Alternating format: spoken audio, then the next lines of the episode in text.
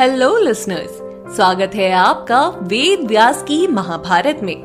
मैं हूँ आपके साथ आपकी सूत्रधार मान्या शर्मा, जो लेकर जाएगी आपको महाभारत के युग में। पिछले एपिसोड में राजा धृतराष्ट्र संजय से अपनी चिंता व्यक्त कर रहे थे। राजा धृतराष्ट्र आज भी पुत्र मोह में डूबे हुए किसी भी तरह अपने पुत्रों की विजय के स्वप्न देख रहे थे। लेकिन वे यह भी सच जानते थे कि उनके सौ पुत्र और पितामह भीष्म, आचार्य द्रोण और कर्ण भी युद्ध में पांडवों को जीत नहीं पाएँगे। अर्जुन के पराक्रम और स्वर्ग लोक जाने के विषय में सुनकर वे अब और भी दुखी और और भी ज़्यादा चिंतित हो गए थे। एपिसोड के अंत में हम पांडवों के विषय में बात कर रहे थे। चलिए, चलते हैं पांडवों के पास। एक दिन सभी पांडव द्रौपदी के साथ एकांत में बैठे हुए थे। वे सभी अर्जुन को याद करते हुए रोने लगे और उन्हीं की बातें करने लगे। मानो सभी को शोक सागर ने अपनी लहरों में डुबा लिया हो। पांडव, राज्य छिनने से तो दुखी थे ही, अर्जुन के विरह से वे और कलेश में पड़ गए थे। उस समय भीम ने युधिष्ठिर से कहा, महाराज आपकी आज्ञा से अर्जुन तपस्या के लिए चला गया। हम सब पांडवों के प्राण उसी में बसते हैं। यदि कहीं अर्जुन का नाश हुआ तो पुत्रों सहित पांचाल, हम पांडव, सात्यकी और वासुदेव, नंदन श्री कृष्ण ये सब के सब नष्ट हो जाएँगे। अर्जुन आपकी आज्ञा से तपस्या के लिए गए हैं। आप क्षत्रिय धर्म की ओर तो देखिए महाराज। इस प्रकार वन में रहना कदापि क्षत्रियो का धर्म नहीं है। विद्वानों ने भी राज्य को ही क्षत्रियो का सर्वोत्तम धर्म बताया है। महाराज, आप क्षत्रिय धर्म के ज्ञाता नरेश हैं। धर्म के मार्ग से विचलित ना होइए। हम लोग बारह वर्ष बीतने से पहले ही अर्जुन को वन से लौटाकर और भगवान श्री कृष्ण को बुलाकर धृतराष्ट्र के पुत्रों का संहार कर सकते हैं। मैं स्वयं ही शकुनी सहित धृतराष्ट्र पुत्रों को मार डालूँगा। दुर्योधन कर्ण और जो कोई भी दूसरा योद्धा मेरा सामना करेगा, उसे मैं अवश्य मार डालूँगा।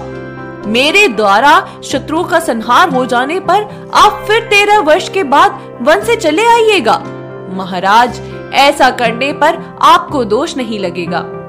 हम नाना प्रकार के यज्ञों का अनुष्ठान करके अपने किए हुए पाप को धो बहाकर उत्तम स्वर्ग लोक चलेंगे। जो व्यक्ति स्वयं दूसरों पर छल कपट का प्रयोग करता है, उसे छल से ही मार डालना इसमें कोई पाप नहीं है। यदि आप वेदों को प्रमाण मानते हैं तो तेरहवे दिन के बाद ही तेरह वर्षों का समय बीत गया। ऐसा समझ लीजिए महाराज। दुर्योधन जब सारी पृथ्वी को एक सूत्र में बाँध ले, उससे पहले ही इस कार्य को हमें पूर्ण कर लेना चाहिए। जुए के खेल में आसक्त होकर आपने ऐसा अनर्थ कर डाला है कि पहले हम सब लोगों को अज्ञातवास के संकट में लाकर पटक दिया है। मैं ऐसा कोई देश, ऐसा कोई स्थान नहीं देखता जहाँ दुर्योधन अपने गुप्तचरों द्वारा हम लोगों का पता न लगा ले। यदि वह पापी किसी प्रकार यह समझ ले कि हम अज्ञातवास की अवधि पार कर पाएँगे तो वह उस दशा में हमें देखकर पुनः आपको जुआ खेलने के लिए बुलाएगा। आप एक बार जुए के संकट से बचकर दोबारा द्युत क्रीड़ा में प्रवृत्त हो गए थे। मैं समझता हूँ कि यदि दोबारा द्युत के लिए आपका आवाहन किया गया तो आप उससे पीछे नहीं हटेंगे। वह धूर्त शकुनी, जुआ खेलने की कला में कितना कुशल है, यह आप अच्छी तरह जानते हैं। फिर तो हम दोबारा वनवास ही भोगेंगे, महाराज। यदि आप हमें दीनहीन कृपण ही बनाना चाहते हैं तो जब तक जीवन है, तब तक संपूर्ण वेदों धर्मों के पालन पर ही दृष्टि रखिए।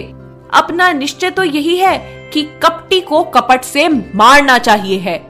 आप बस मुझे आज्ञा दीजिए, महाराज। मुझे आज्ञा दीजिए।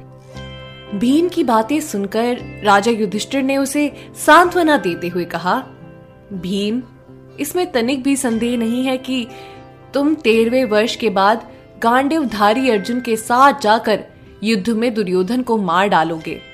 किंतु तुम जो यह कहते हो कि दुर्योधन के वध का अवसर आ गया है, वह ठीक नहीं है। मैं झूठ नहीं बोल सकता। यह मेरी आदत नहीं है।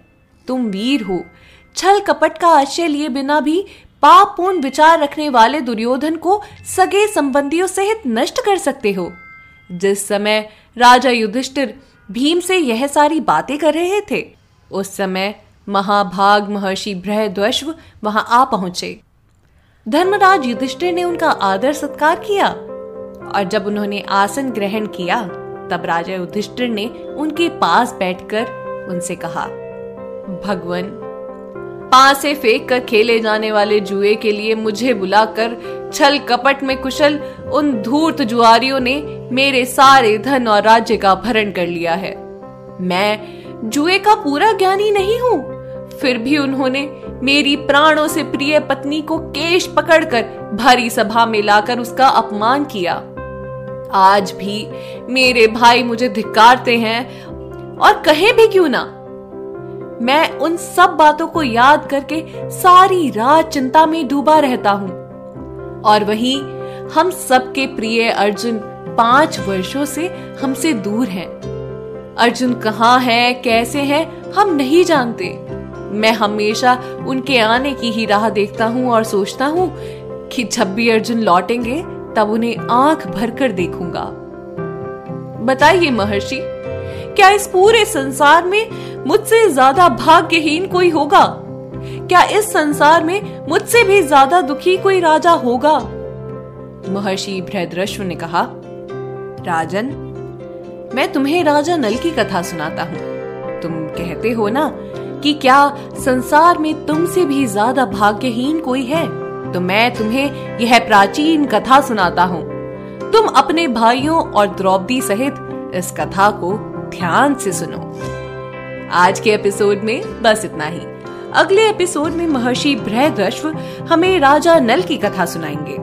तो मिलते हैं आपसे हमारे अगले एपिसोड में। उम्मीद है आपको हमारा यह एपिसोड पसंद आया होगा। अगर आप इस एपिसोड से रिलेटेड कोई भी सवाल पूछना चाहते हैं तो हमारे social media platform Twitter, Facebook, Instagram पर हमसे संपर्क कर सकते हैं। हमारा सोशल मीडिया हैंडल है माई सूत्रधार साथ ही साथ, ऐसी ही अनेक रोचक पौराणिक कथाओं के वीडियो देखने के लिए आप डाउनलोड कर सकते हैं हमारी सूत्रधार ऐप हमारी ऐप एंड्रॉइड और आईओएस दोनों यूज़र्स के लिए उपलब्ध है। यहाँ आपको हर एक कहानी, सुंदर चित्रण और सटीक फैक्ट्स के साथ मिलेगी। इसके अलावा आप श्री राम कथा मिनी टेल्स पॉडकास्ट हिंदी और इंग्लिश, नल दमयंती प्रेम कथा, हिंदी, इंग्लिश, तथा ऐसी ही अनेक कहानिया अपने मन पसंद ऑडियो प्लेटफॉर्म पर सुन सकते हैं। लिंक आपको डिस्क्रिप्शन में मिल जाएगा। मैं आपकी सूत्रधार मान्या शर्मा, मिलूँगी आपसे अगले एपिसोड में।